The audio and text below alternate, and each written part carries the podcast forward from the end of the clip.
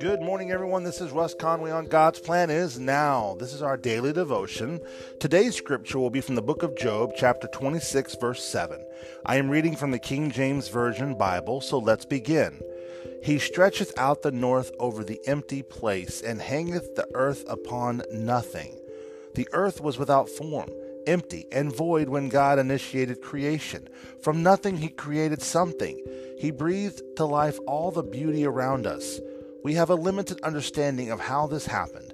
We only know God is all powerful, and with Him everything is possible. Job had multiple hardships all at once. Although he was overwhelmed, he knew God had the power to provide refuge and strength. We revere the power of God and remain hopeful in His plan for our lives. Dear Lord, we respect your power and remain hopeful in your plans for our life.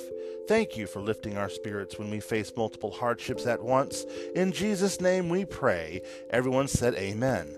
If you felt inspired by today's word, then let us know. If you want to learn more about Jesus or want to learn more about the gospel of Jesus Christ, then we can set up a free virtual Bible study with you.